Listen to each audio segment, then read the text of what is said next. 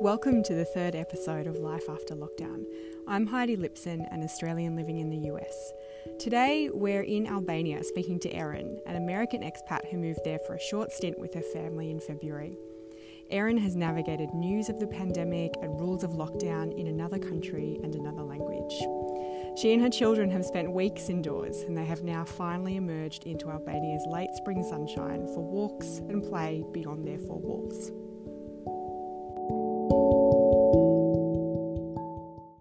Hi, Erin, and welcome to Life After Lockdown. It's great to speak to you today. It's good to be here. Thanks for having me. We know each other from our semester abroad in the Czech Republic. Would you believe it was 12 years ago? Uh, it doesn't seem that long ago. and then I remember I have three children, and then I'm like, yes, it has been that long. So, yeah. so, could you tell me a bit about you and what's taken you to Albania? We are here in Albania. My husband's employer, they started a remote office here about a year ago. And he came in November and spent about a week here.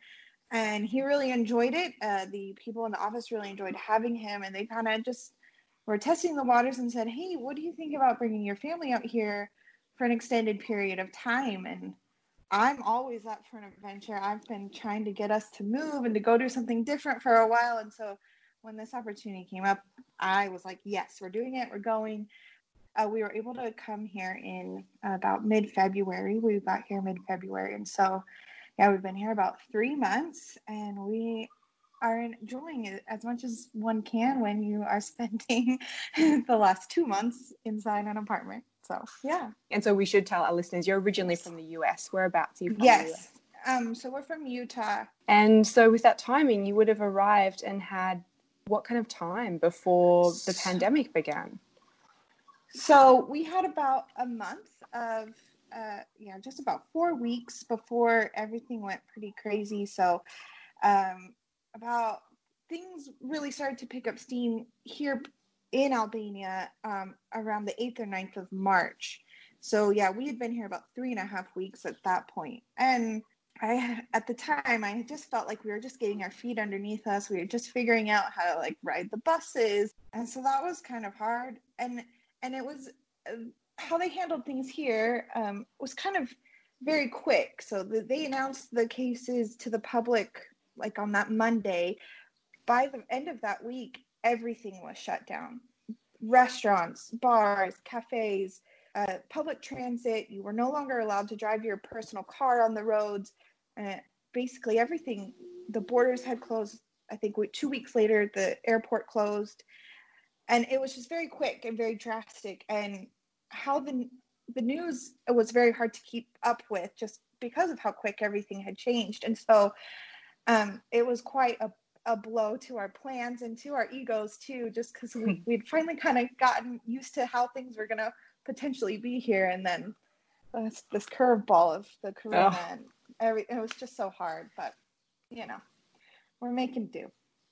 You're pretty aware, obviously, of what's happening in the USA, of course, um, given mm-hmm. I'm sure you're staying in touch with family and friends here. Um, and other countries there in Europe as well, they're on your doorstep. Are you aware of Albania having done anything differently? Is there anything that's been unique about yeah. Albania's handling of the crisis? Albania does a lot of trading with with Italy and uh, especially in that region in the Lombardy region in Milan that had gotten hit just so horribly. Um, so I, I, know there was a lot of when we arrived at the beginning in February, there was a lot of concern that this was going to come just simply because there was a lot of you know there's a lot of movement of people mm. between mm. Italy and Albania and also with Greece and so uh, you know I appreciate that they had moved so quickly to shut everything down and to try and do their best to contain things. The the government and the systems here are relatively young compared to other countries. Um, Albania was a former communist country, and their latest, more, I guess, form of government has yeah. only been in since 1995. And so mm-hmm. it's a mm-hmm. relatively young system of governing and the it's not as established in in the medical field and in the research and you know they're they're still trying to build themselves up prime minister his name is edi rama and he stopped talking to the news and to the media in general and just started doing Facebook Lives as a way of telling people what was going to happen.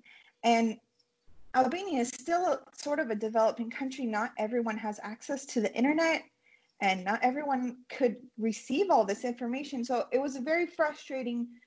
Things change very quickly and they change without warning and sometimes without reason. Mm. As an expat, as someone who doesn't understand the language and the culture as well. But I think, you know, they they are doing what I think they think is best and can you just fill us in briefly on what the picture has been for Albania? I mean, how Albania's been affected by the virus so far? Yeah, so um, the numbers are incredibly low here.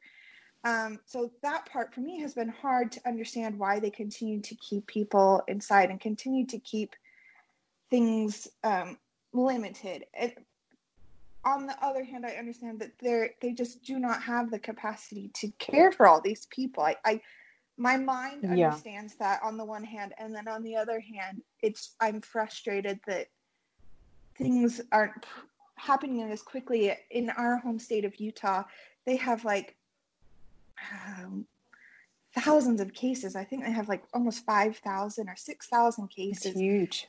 It's it's huge. They've got 500 people in the hospital. They have almost 200 deaths or, or you know over 150 and yet they have continued to relax things. Things have been very, um, compared to here, very lax. And so being on social media has been hard to see everyone at home complain about how hard things are for them. And I'm like, you can drive your car whenever you want. You can go to the grocery store whenever you want.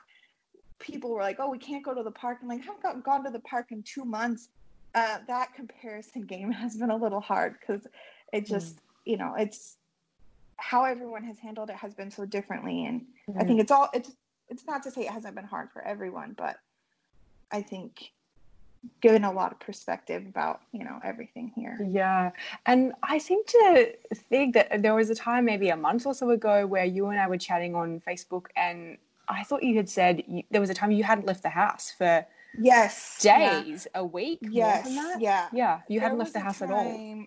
i hadn't left the house for over two weeks. So, um, and this is with three children. The you and the children. kids were in the house. We yeah. had been in the house for two weeks. We we hadn't left, and you had to have a permit to leave the house, and you had to text in as a foreigner. We had to text into this system and get approval and have permits, and the rules were just it seemed to be changing daily. And at that point, it became very. I had a lot of worry and a lot of mm. anxiety leaving the house, and our kids went about um, I think three or four weeks before they left the house for the first time. The kids, three or four weeks in the house. Yeah, the kids. So yeah, yeah when it. Okay. Yeah. That uh, that that, is making my heart race. Just yes, just yes. And, and they they were amazing. I I applaud them. They handled it so well. Never once um, did anyone get mad or throw fits or get um, overly emotional. I expected tantrums. I expected mm. this to be very difficult, and we were. They were wonderful. They handled it well, and there are days when they were like, "I just want to go outside. I just want to play. I don't want to be inside the house anymore." And you know, we had those conversations like, "This is the rules, and we have to follow the rules. We're guests in this country, and." if we break the rules, they're not going to let us stay here and they're not going to want us to come back. And we want to be able to stay and come back. And they handled it really well. And we were lucky that we maybe had some foresight. We had bought um, Amazon Kindle tablets for them a, a oh, year ago. And they brought those with us. And so everyone has had plenty of screen time and tablet time. But, you know, it's it's not what I necessary. would normally have a stew, but it's necessary to yeah. keep the peace and to you know keep everyone saying Mm. It's just about what we've had to do, but it was definitely hard for a while. I'd like to hear about some of the the best and maybe the worst moments in lockdown. if you'd like to share a yeah. couple of examples of what have been the yeah. highs and lows for you as a family and you personally. Um, I think some of the highs were uh, my youngest daughter and our son had their birthdays last week, and normally we would have gathered our friends and we would have done uh, like a party or we would have met in the park and done something fun, and that still was not an option. And so um, our church group that we were able to join here, uh, even with the language barrier, there is a they started a, a WhatsApp group for the moms with kids and one of the, the admins of the group had said, It's Alice's birthday today. Please wish her a birthday, you know, a happy birthday. And they sent in videos and cards. And it was just oh. so sweet that these they had taken the time to wish her like they didn't really know us but they had taken the time to wish her a birthday and then you know a few days later when it was my son's birthday they did the same and it was just really nice to be seen and to be felt part of a community even though we weren't able to physically be with these people and so that was was really nice and we have some good friends that my husband works with they live quite close to us and they've really taken us in to be a part of their family. They have you know invited us. We've had dinners with them. They've come to our house and we've gone to their house and we've put you know we've been able to really i feel really connected to them. And that building that relationship has been really a sweet mercy for me to have mm. another mom with kids who understands how hard this is. And someone when i can say okay the government said this and i ran it through google translate and it makes absolutely no oh sense. can you explain this to me?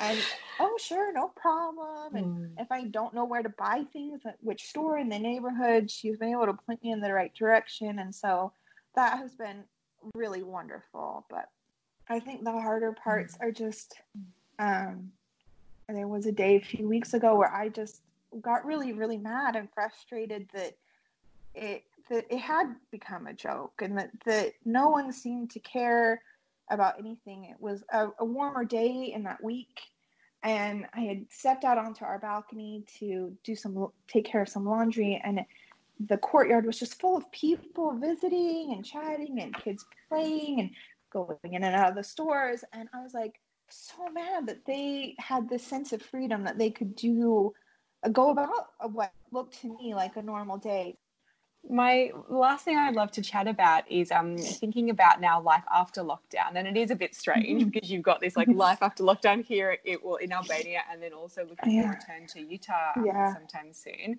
Are you planning to change anything that you're doing in your life? I mean, have you had insights during lockdown, moments that you thought, okay, I'm going to change yeah. this up, or is it maybe reaffirm some things you're already doing? Um, I think probably more reaffirm things than anything else. Um, we came here with four suitcases and we've been fine. And so um, I think a lot of about going home and getting rid of more stuff. And w- when we packed up to move here, I we did get rid of a lot of things, and I think I can get rid of more still. It just to me it reaffirmed that we don't need as much stuff as we all think we do, and that we can be really happy with just a few really good things. And that knowledge is you know, that helps me feel good that we can survive on a limited wardrobe and we can survive with a limited amount of toys. And we were very lucky that our friends they knew we didn't we hadn't brought toys and they said they brought over toys that their kids weren't playing with anymore. So we were able to you know still fill that void of not having the things that we wanted to have but knowing that we can live with less is uh, is a nice feeling. Um i think you know it's given me new insight on that my children are not difficult children. And in Utah there were many days and long days as mothers have where you get to the end of the day and your husband walks in the door and you're like I love you but I'm leaving. You know you just get frustrated and you get angry and yeah. you just you need to leave. And that had been something that you know had happened quite frequently in Utah that there would be at least one or two days a week where I would be like peace out. I'm leaving. I'm going to the gym. I'm going to the the you know the mall. I'm going to the library. Just anywhere to get anywhere. out of the house and be by myself.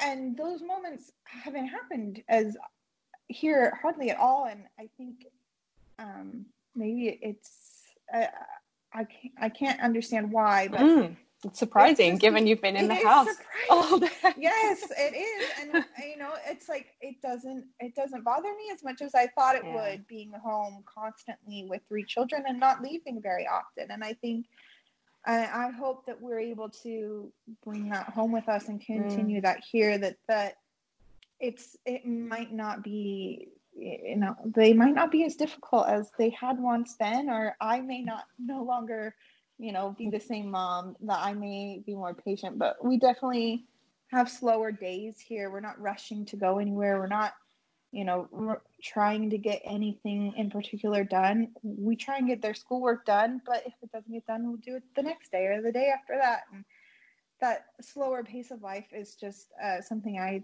will cherish and try and i hope to take that home with us as well. Thank you so much, Erin, for speaking to me oh. today. It's been really, it's been really fantastic to hear about oh, your oh, experiences, and thank you. I wish you luck. I ah, thank you as well.